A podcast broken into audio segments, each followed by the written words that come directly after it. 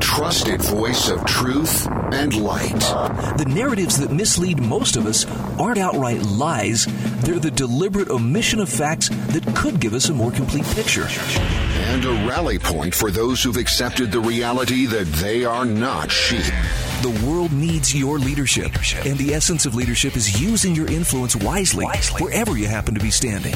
This is the Brian Hyde Show.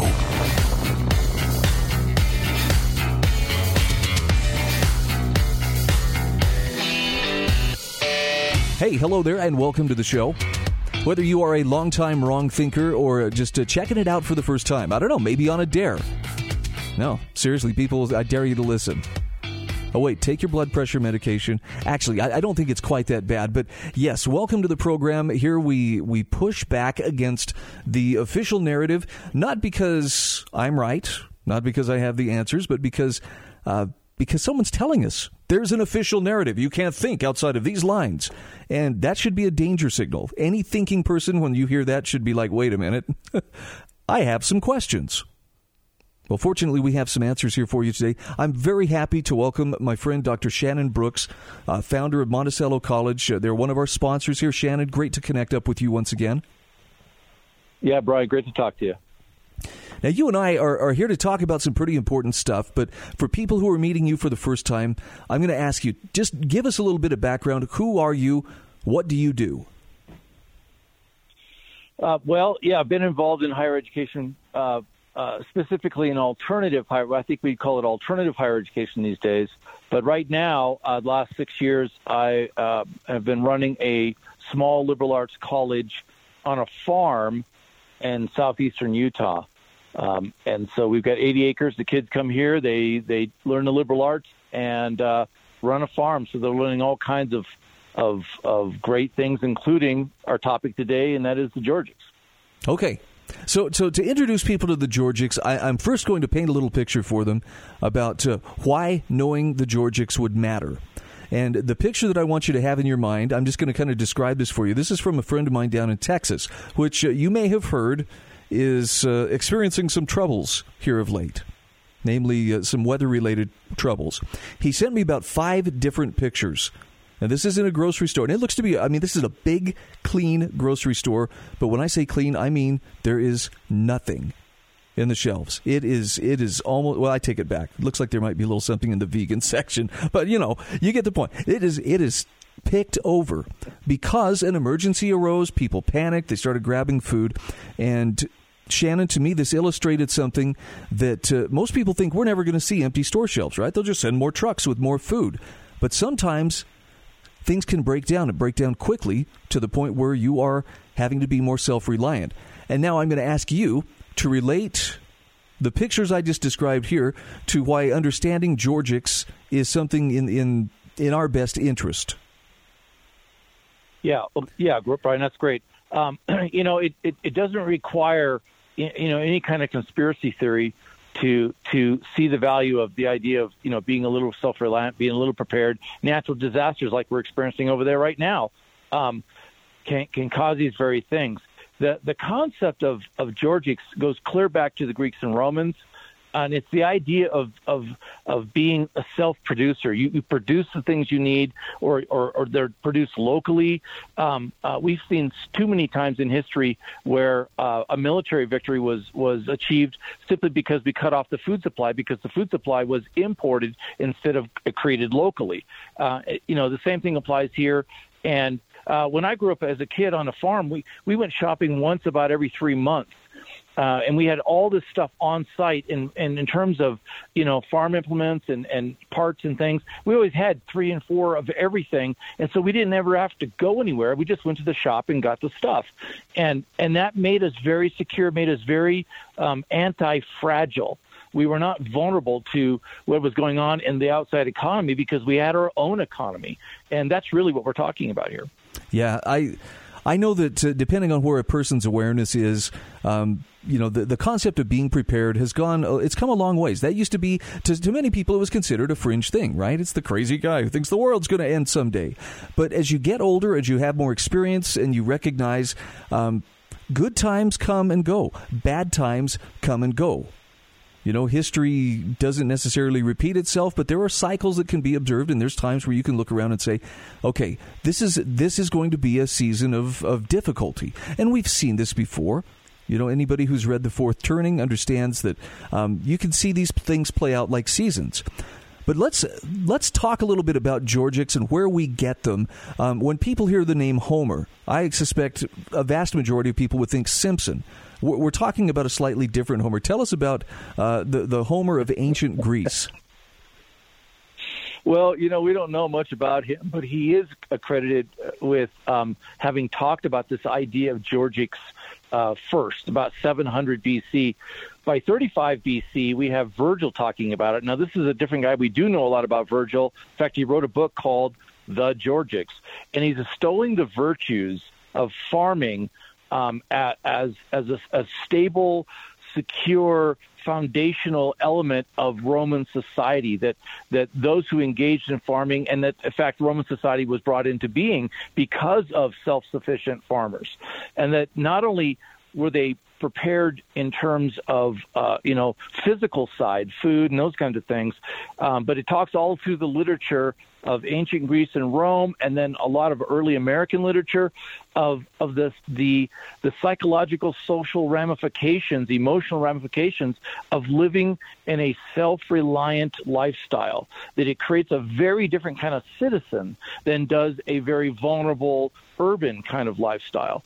And they just, this is talked about over and over again. You have luminaries like Jefferson talking about this, that this is American. In fact, the American founding fathers called themselves the New Romans, specifically because of the concepts and ideas behind the Georgics. Interesting. Now, this doesn't mean that a person has to drop everything they're doing and move to a farm, does it? No. In fact, the way we say it is not everybody should be a farmer, you know, doctors, lawyers, whatever, but everybody should farm, meaning wherever you're at, everyone's on some piece of land, grow food, engage in the soil, learn about that. It's such a grounding concept to grow things, to be attached to the soil. It's a part of being an American that we've lost. Georgic is one of the 5 American ideals that the founders promoted from the beginning, from probably 1670s on. Those who were the progenitor to the Americans and then later became the Americans talked about these concepts, and Georgics is a very huge part of that, being grounded, being connected to the earth, you know, living in terms of the seasons, and just understanding the world of nature changes who we are as human beings. Yeah, I think a lot of us have a little disconnect when it comes to where food comes from. And I'm not knocking any of the conveniences that we enjoy. I love being able to go to the store and get what I need, or stop at a restaurant if I'm feeling spendy, you know, whatever. But very few people have the skills to where they could, you know, reliably grow food that could either augment their diet, or if they had to live on it, you know, I think a lot of us would be a lot thinner.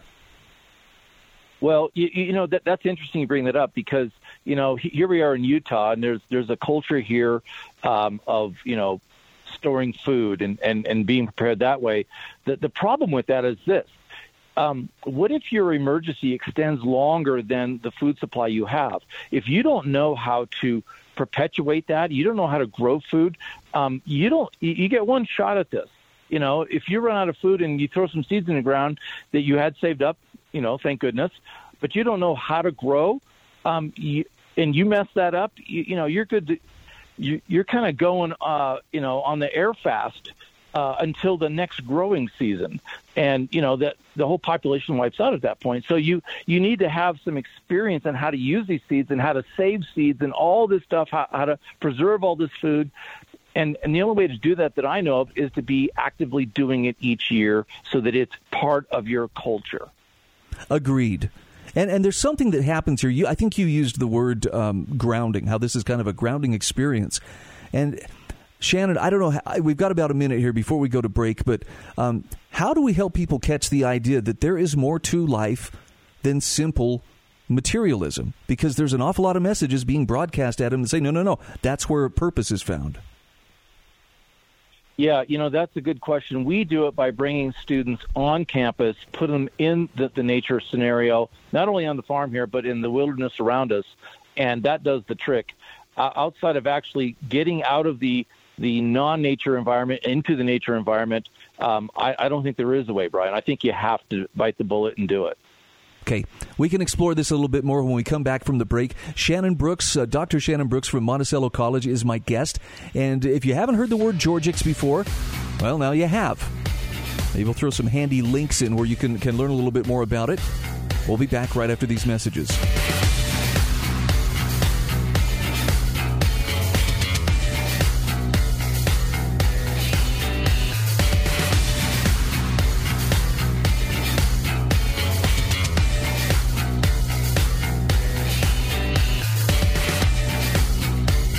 This is the Brian Hyde Show.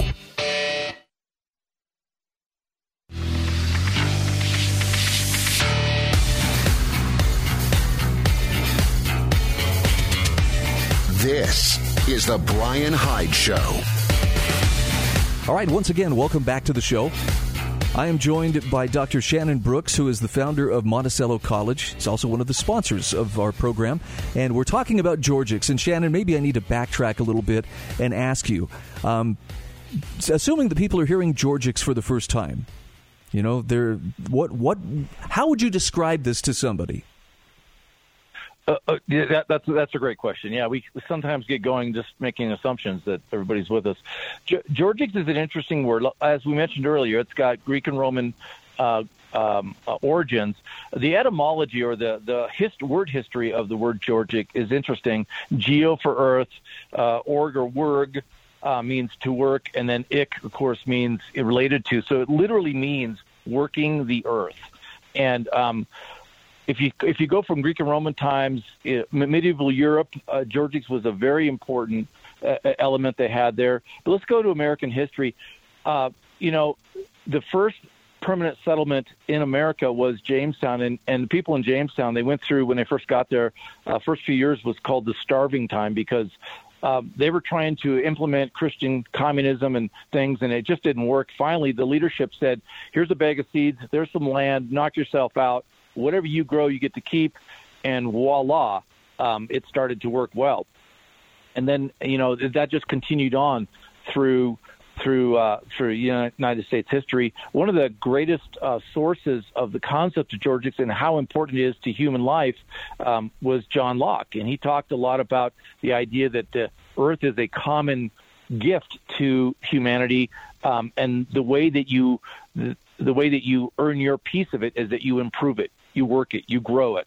And so Georgics has been part of what we've been doing for a long time in humanity, but it's a huge part. You go back to John Adams, you go back to Thomas Jefferson, George Washington. They were all planters, growers. In fact, the idea of Georgic culture, living that way, by 1790, 90% of Americans were engaged in the Georgics. By the time you get by the 1850s, it's down to 64%. By the time you get to the 1970s, it's less than 5%. Wow. On the last census, farming did not even show up in the last census as a career or occupation. So we've really gone away from it.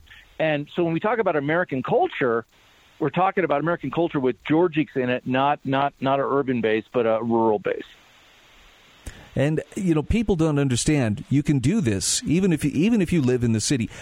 Someone who lives, you know, in an apartment or a penthouse or something, if they have a balcony or something, they can still take part in it. And I think I've heard you describe this as cooperative arts. When you are growing things, when you're raising animals or, you're using the milk or using their wool to make products and stuff, is that not what's referred to as cooperative arts? Yeah. You know, like being a midwife. That lady's going to have a baby, whether you're there or not. But helping that process, you're helping something that's already happening, and that's the same thing with plants and animals. They're already happening. We get involved, and you know it's not the same as making shoes. That leather's just going to lay there till you manipulate it. So it's part of the concept of the cooperative arts. And in terms of urban, there's so much you can do in an urban environment. There are guys that have completely remade parts of Kansas City in a very urban environment by revitalizing every strip of bare ground they can find, and they grow tons and tons and tons of food, inner city. There's all kinds of ways to do this, but you have to get into the idea of it's on you. You've got to grow the food. You got to be the farmer, and you can do it from your balcony. You can do it on the roof of your building. You can do it in a patch. You know, these guys in Kansas City are doing it in the there's the road, and then there's a kind of a concrete spot, and then there's a patch of grass, and then the sidewalk. And they're opening up all those patches of grass and growing tons of food on the roadways. So this can be done and is being done all over the country.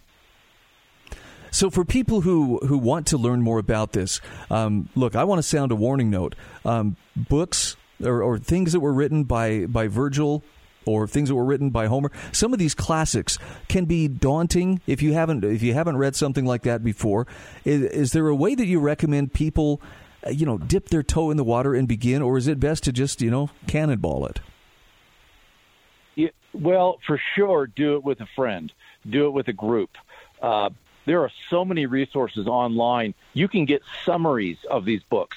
You can get outlines of these books. You can, Spark's Notes, that kind of thing really helps you get to the essence because it is old language. It's hard to read. And but it's so worth doing. Virgil especially has so many great things to say about the impact of not only being independent because you grow your own food, but how growing your own food changes your psyche, how it impacts you, how it brings serenity and calmness to your life. I mean, there's so much to this. Okay. Talk to me about some of the other things that pertain to to the soil. For instance, I know one of the programs you have at Monticello College has to do with not only, hey, this is how to have a great garden or how to have a greenhouse, but you guys take this down to the science of the soil itself. And the exact term that you use escapes me at the moment, but talk to me about some of the deep studies that you do in learning how to work those cooperative arts when it comes to growing food. Well, one of the programs we use is called permaculture. That's not specific to the soil, but it is specific to looking at nature, figuring out the patterns of nature, and then working with those patterns. Instead of fighting it, we do this in water management. We make sure that the water doesn't run straight down the hill, but we create scenarios so it slows down, sinks in, those kinds of things. Instead of fighting it, we work with it. Same thing here. The soil is something that's really been lost, and there's a lot of great books out there that go into this, but developing the soil is a living thing. It's dirt, it's mineral, but there's a ton of life, incredibly large amounts of microbiology going on there, and that's what you're trying to develop. As you develop the microbiology in the stuff we call dirt, it becomes soil, and that has a direct relationship to the plant health, and it's just really fascinating and exciting, and you can do so much if you'll focus on soil health. Okay. What's the benefit of a person knowing and understanding and applying these principles? I mean, life is pretty comfortable. Shannon, make the case for me that, as to why a person would want to expand and maybe push against their mental boundaries or the limits of their knowledge. Well, for one, again, we go back to the grounding effect of all of this. It's a very peaceful, very serenity-oriented kind of thing to do. But beyond that, it's just the idea that I grew up on a farm and learned, and that is be self-reliant. Engage in the means of production yourself. Your liberty, your level of liberty is in direct relationship to how much you produce of what you consume. If you're 100% dependent on other people and other places for everything you consume, that's great when there's no problem. But the second a natural disaster comes on or something happens with the government or you're invaded or whatever, suddenly you're done. And if you engage in the means of production and you produce what you consume, then you don't have those issues. It's the same thing with food security. If your food is all the food you eat is produced within 30 or 40 miles of where you live, you're in a much more secure situation than if you're depending on the grapes that are imported from Chile. And it's a reality. And most people don't sit there and think about it. We go to Costco, we buy our stuff, we go home. Yeah, except you're completely dependent on that supplier and that retailer for everything you have. And if suddenly they're not there, like we experienced with the toilet paper a year ago, right? You're in a big problem, and like they're experiencing right now in Texas. Okay, Shannon, what's the best way for people to learn more about Monticello College? MonticelloCollege.org. MonticelloCollege.org. Okay, I'll have a link in the show notes. Dr. Shannon Brooks, thank you so much for being my guest today. My pleasure, Brian.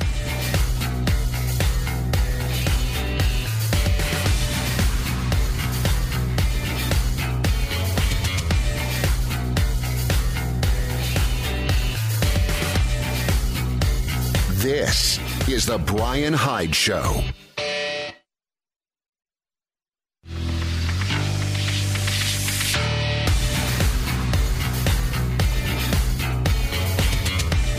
This is the Brian Hyde Show.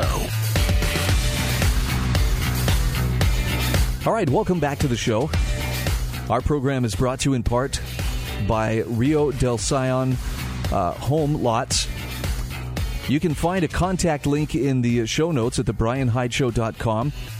I've got all of my sponsors listed there, ways to get a hold of every one of them. If for no other reason, just to tell them, hey, thanks for making this program possible. In fact, I want to just take a moment here and thank each and every one of you who very generously make this program possible. That includes those of you who are patrons, those of you who are donors, and especially just anybody who tunes in and says, okay, let me give this a try, and says, I like what's being said here. I like what's being shared. I don't know if it's because, you find that there are people who think as you do or who value some of the things that you do. But if you're one of those who is just looking for timely, credible, thoughtful information that's not based in partisan hatred of this side or that side, well, this is a good place to find it. By the way, I subscribe to a number of different email lists because I consider these to be good sources, not just, for here's what's happening with politics, but a lot of different areas of life. The Foundation for Economic Education is one of my most trusted sources. They draw from a very wide variety of writers, but these writers are all very grounded in the principles of free market economics and in the principles of liberty. So, yeah, do they have a bias? Absolutely. And it's exactly the right kind of bias, which is people should be free as much as possible to act in their own interest. And sometimes this brings you to some really interesting things, because it's not all about, well, the founders signing the Declaration of Independence. I mean, that's part of the story, but it can also be seen in things that are around you and I every single day. For instance, in my email inbox today, I received a list of different articles, and sometimes they'll bring back kind of a blast from the past. This is one from January of 2017, and it's called The Epic Failure of the Government Gas Can. Clyde Wayne Crews is the author, and I only offer this because I have seen this from enough people who either that I'm friends with that take place in they like to go out and ride motorcycles or otherwise just use gas cans a lot. I hear a lot of complaints about what the government has done to the gas can. And frankly, when I go to fill my lawnmower, every time I go to mow my lawn, I don't have the kindest thoughts when I realize how much more difficult it is than it has to be. Do you ever wonder why it got that way? If you don't use a gas can, maybe it never crosses your mind. If you do, trying to pour gas out of one of these monstrous devices is not very easy. This is how Clyde Wayne Crews puts it. He says, part of living on Earth is mowing its grass and performing outdoor chores. Last International Earth Day, while the globe held hands and celebrated Gaia and executive climate change agreements, he says, I was monkeying with several gas cans in the storage shed. Why several? Well, he says, I watched all the folks after 2012's Hurricane Sandy lining up for blocks, not for personal wind turbines or solar power packs, but fighting over a gallon or two of gasoline. So he says, back then I got my basic prepper supplies without going excessively overboard, of course, and that included several 5-gallon gas cans. He says, I filled them up and added fuel stabilizers so they'd keep a while and made plans to rotate the fuel a time or two a year. But he said, back when I first tried to use these new gas cans a few months after their purchase, he said, I was shocked at their new spring-loaded mousetrap game-style Environmental Protection Agency engineered spouts. He says, I quickly learned what many outraged boat and outdoor forum folks already knew, and that is you need three hands to operate today's gas can spouts. You'll start each project spilling more gas than you get into your mower, motorcycle, car, or whatever. In other words, you will create more vapor emissions than you ever would have otherwise. So what the heck happened? Well, he says the EPA banned normal gas cans in 2009, following the pioneers at the California Air Resources Board, which intones the portable fuel container, or PFC, regulations are an important concept in our efforts to improve California's air quality. PFCs, also known as gas cans, wow, you can just see the mentality just from the ridiculous government acronym and paternalistic condescending language. So no gas cans available for sale anymore have vents on either the opposite top side. So when you're trying to pour, you get this sloshing, heaving mess, burping gasoline eruptions leaking from the complex yet flimsy spout that easily breaks. And he says, go see for yourself at Ace or Home Depot. It's like a giant joke, a societal dribble glass prank imposed on the entire population. And then he asks, what was the EPA thinking? You could barely pour a simple 14-ounce can of evaporated milk without popping a notch in the opposite side, let alone a heavy 5-gallon container. He says, Googling this weekend to find out more about what happened to American normalcy, he says, I found Jeff Tucker's How Government Wrecked the Gas Can, topping the search results. And he says, Jeffrey Tucker observed, nobody would make such a device without a vent except under duress. And here the author says, that's for sure. Now he says, I recall filling up anything and everything with gas from my mini bike and lawnmower as a kid, like milk jugs. We'd pour with a funnel and not spill since we didn't have enough spare cash to waste gasoline. In fact, he says, come to think of it, we'd ride to the gas station from my grandparents' tobacco farm sitting on the lip of the pickup truck bed, which I can't do anymore either. At least we can still pour a pack of Tom's Peanuts into a bottle of Coke and drink that. Jeffrey Tucker, he says, observed that naturally most of us buy gas cans only one or two at a time. And, you know, new generations aren't going to know any better, but it's a worse signature of a string of once normal things that work worse thanks to geniuses in the federal bureaucracy. Tell me if any of these ring a bell for you. Tucker says soaps don't work, toilets don't flush, clothes washers don't clean, light bulbs don't illuminate, refrigerators break too soon, paint discolors, lawnmowers have to be hacked, and it's all caused by idiotic government regulations that are wrecking our lives one consumer product at a time, all in ways we hardly notice. End quote.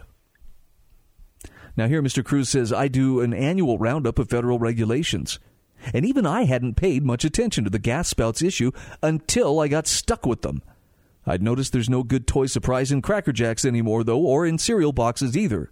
I should have asked some Consumer Product Safety Commission directors about that recently when we were discussing with them the disappearance of chemistry sets that were actual chemistry sets. Anyway, in order to harm the earth less with a normal non-polluting spout, I was wondering about the workarounds for the inhumane vapor-spewing trick spouts the environmentally unfriendly EPA forces you to buy to increase pollution. With a bit of searching, he says, I found the so-called easy pour water, in quotation marks, jugs. Note, you and I cannot use these alternatives to pour gasoline into vehicles or equipment, since that is an illegal, non-EPA bureaucrat-approved hack, but they can be used to pour liquid, however. So he says, pictured above is one of my water jugs. Yeah, that's the ticket. Equipped with a brand new easy pour spout of the formerly generic and universal. You can see the green-collared EPA pollution emitter on the floor beside it for contrast. And there's also a vent I haven't installed yet. Just need to drill a hole so the water doesn't slosh around when I pour with it. Now remember, this is for informational purposes only. This is not a gas can. And then he says, I think I'm going to go out and grill some steaks now before the EPA gets a hold of charcoal grills after spending nearly $1 million of your tax dollars studying flare-up reduction technology. Again, this is Clyde Wayne Crews, who is vice president for policy and director of technology studies at the Competitive Enterprise Institute. So I'll have this link in the show notes, and I would encourage you to look at it. It looks like a very legit water jug or water can that he has. And it definitely looks like it would do a better job than some of the stuff that we're required to use. Look, I can appreciate these regulations probably were done with the best of intentions. But if there's one thing that government has a habit of doing, it's overdoing whatever it sets out to do. Well, if a little bit is good, then a lot more should be even better. We've seen this with the lockdowns. It's not that they didn't work. It's just that we didn't do them hard enough. Crazy. And by the way, the Foundation for Economic Education, if you go to their website, fee.org, you can sign up for an email to land in your inbox. I think they send them pretty much 7 days a week. Not everybody has time to read every article. I happen to be looking for content, so I usually go through and I'll at the very least peruse them. The ones I really like, I'll read and then, bring and share with you. But if you want to have a good, informed take on what's going on that's not rooted just in partisan politics, this is a really solid resource. And the good news is, I think the Foundation for Economic Education, primarily their audience is young people, which is good because we need to be training, whoever's going to be carrying the torch forward. But this is great stuff, even for those of us, on the north side of life, so to speak. All right, got to take a quick break. We'll come back in just a few moments. Got some really interesting insights from a writer by the name of Ethan Yang. His parents know a little bit about what it was like to live under tyranny, and they've got some good wisdom to share with us.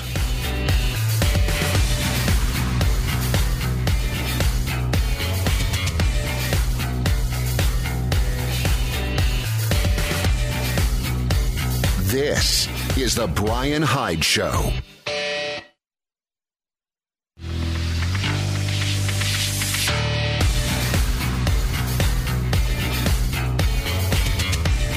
This is the Brian Hyde Show. All right, welcome back to the show. Had an interesting conversation with some family this weekend, and actually it was my wife who was sharing the story of a friend of ours who, along with her family, escaped from Cambodia. They escaped from the clutches of the Khmer Rouge back in the late 1970s, early 80s. If you remember, that was, the killing fields, that was a real thing. And this young girl, along with her mom and a couple of siblings, I believe, made their way to America. It took some time for them to get here, but she has a very powerful story about what it means to escape real, horrible, totalitarian thinking. I mean, the kind that would willingly go after and kill people, simply because it's, someone who has glasses must be educated, and therefore you're a threat to whatever worldview we're trying to push. Now, I actually had her on the show here some time back. Her name is Chantra, and I think we had a kind of a difficult phone connection. It was a little bit hard to understand her. She has a little bit of an accent, but bottom line is she and her family saw what was happening with their government as the Khmer Rouge came to power in Cambodia. Her father was actually an Air Force officer, and he came to her mom and her siblings. She was very, very young, maybe 4 years old, and told them, we can go right now. There is a plane fueled and warming up on the tarmac at the airport, and it's waiting for us. We can go on there, we can fly to the United States, and we can get out of here. And her mom said, our country would never do that to us. And, of course, it wasn't long before the Khmer Rouge came into power, and here came the kids, the enforcers, with their clubs to round people up. Apparently, Chantra's dad pretended to be a taxi driver for some time, but he was taken away very, very early on when the crackdown came, and she and her mom and her siblings were taken away and were worked in the killing fields and starved and abused for some time before they were able to escape to Vietnam and then make their way to America. Now, I don't tell you this to depress you, and I'm certainly not trying to suggest that, by the way, we're, right on the verge of our own killing fields. But I know there are people right now within the sound of my voice who are going, look, I feel that something is very, very wrong in the way things are going right now. And it doesn't really matter. You don't have to have a particular political point of view to recognize there are some really dark, dark clouds on the horizon. And they're closing in fast. And I think there are people who, you know, mean well when they say our government would never do that to us. And I think, well, you haven't read a lot of history if you believe that that government is always going to act in the best interest of its citizens. It doesn't. It acts in the best interest of who's in power. So I wanted to share some excerpts from this article. This is from Ethan Yang, who writes for the American Institute for Economic Research, another organization that I strongly would recommend subscribe to their emails, because they will land them in your inbox about 7 days a week. There's always terrific, well-researched and well-documented information from which you can help, you know, consider and shape your worldview. This is an essay titled Insight from My Mom on Freedom. And Ethan Yang says, there's certainly something poetic about my existence, being the son of two immigrant families that fled authoritarian regimes in Asia. He says, my father's side came from Taiwan, which at the time was ruled by a fascist Leninist military regime known as the Kuomintang. They ruled the island with an iron fist. He says, my mother's side fled Cambodia, which was ruled by the communist Khmer Rouge that killed almost a quarter of the population and plunged the country into despotism and despair. In fact, he wrote about that experience in his alma mater's newspaper. In short, he says, though, I grew up hearing her stories about how she witnessed some of the most wretched actions ever committed by mankind, the results of the most insane far-left policies ever conceived, like outright genocide of ethnic minorities, the complete takeover of the economy, which led to mass starvation and torture and rape beyond comprehension. Ethan Yang says, my mother, whose background is in finance and cares little for political theory and policy, gave an answer that made me pause, but now in the age of COVID-19 has become clear. She said all that terrible stuff didn't have much to do with communism. It's just that people were being terrible. Now, he says, at the time, I found this comment to be disappointing. Of course, communism was the problem, right? Don't you know that authoritarian systems of government, left or right, lead to genocide and domination? That market systems like private property, competition, and prices are needed to efficiently allocate resources? Now, this, of course, is all true, but he says, now I realize my mother's comment was either intentionally or unintentionally touched on something far more foundational, human nature. And here's how he sums it up. He says, people suck. We are capable of doing terrible things to one another, like murder and rape. We're greedy, self-interested, opportunistic, and will use every tool to get ahead of one another. We think we know everything and what's best for other people, even though we know nothing about them. Just look at what's happening and what has happened in countries like the United States, the longest-running liberal democracy on the planet. Lockdowns are crippling the economy, and the people at the top seem to have absolutely no problem with it. As great as the market and private enterprise are, the actors in that system have also contributed to our oppression. Take the New York Times, a company among many others in the age of COVID-19 that continues to sow despair and fear while also conducting themselves as if they were the ruling class in a new America feudal system. People being awful to each other in this country goes back to the very beginning of American history, despite our Constitution and powerful systems of freedom. Slavery, segregation, the internment of Japanese Americans, the oppression of women, prohibition, the war on drugs, the genocide of the Native Americans, the list goes on. It doesn't matter if the system is communism, fascism, or liberal democracy. People have it in their nature to dominate each other. So here's his plea. Ethan Yang says, knowing what people are capable of if given the tools to oppress one another. At this point, he says, I would say I'm begging you as the reader to stand for freedom at a time when it's clearly under assault. When the government takes away liberty, it seldom gives it back. And he says the abuse of power just keeps growing.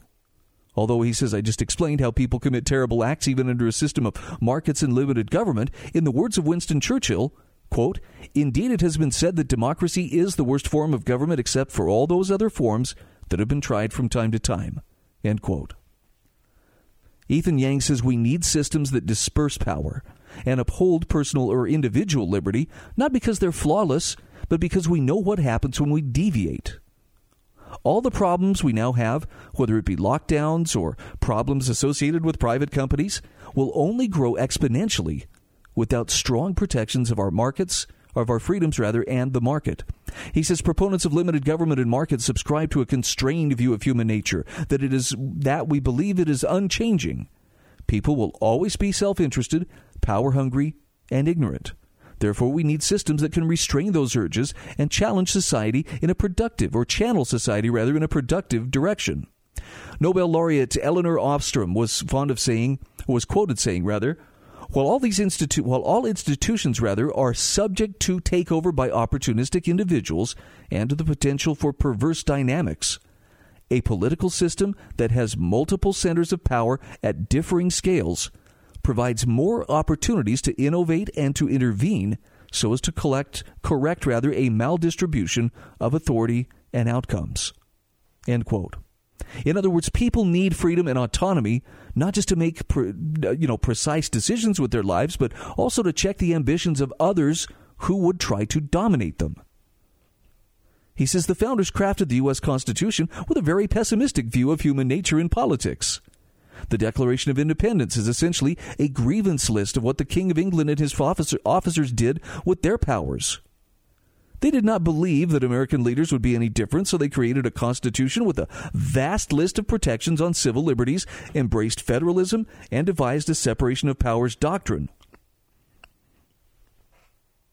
And he said this they did because they understood that the most important thing government can do is protect freedom.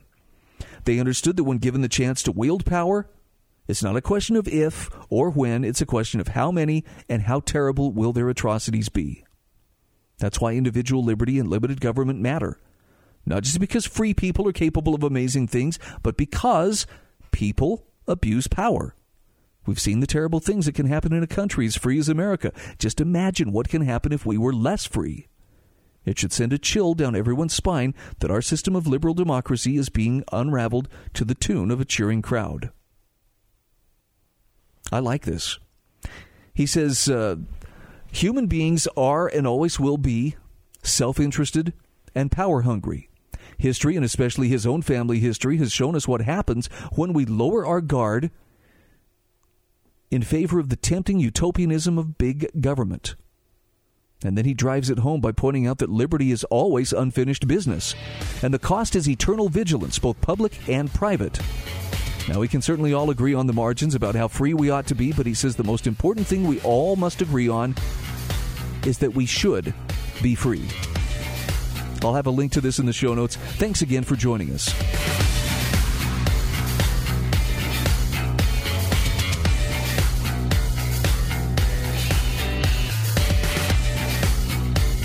This is The Brian Hyde Show.